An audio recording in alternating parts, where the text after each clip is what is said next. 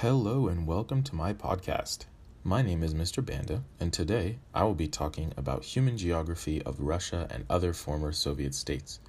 Specifically, I'll be discussing conflict and human environment interaction. Let's start with conflict. Conflict exists in many forms around the world. Both examples I will be talking about today will be of wars, but conflicts can also be something as small as violent crimes between individual people. The first reason for conflict in Russia and the former Soviet states is ethnic tensions. For example, in Armenia and Azerbaijan, there has been a lot of fighting over territory that both sides claim. Armenia has occupied the land with its military for years. Azerbaijan claims that the land is rightfully theirs, they believe that Armenia's occupation is illegal and wrong.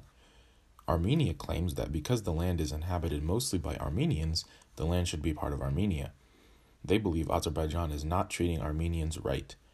Neither side can come to an agreement because they both believe the land is important to their culture and ethnicity, so ethnic tensions have caused conflict for decades. Another reason for conflict in this region is that Russia wants to keep control over the countries in the region. Since Russia used to be in direct control of all the former Soviet states, Russia feels that it has lost power and influence since the Soviet Union ended. Because of this, Russia sometimes tries to show off its military power in the region. This is supposed to make former Soviet states feel like they need to listen to Russia's wishes. An example of this is in Georgia. Georgia was trying to ally with other countries that aren't friendly with Russia, and Russia did not like this. As soon as Russia had an excuse, they used it to invade Georgia and show them who's boss. Therefore, this conflict was caused by Russia trying to keep control over its sphere of influence.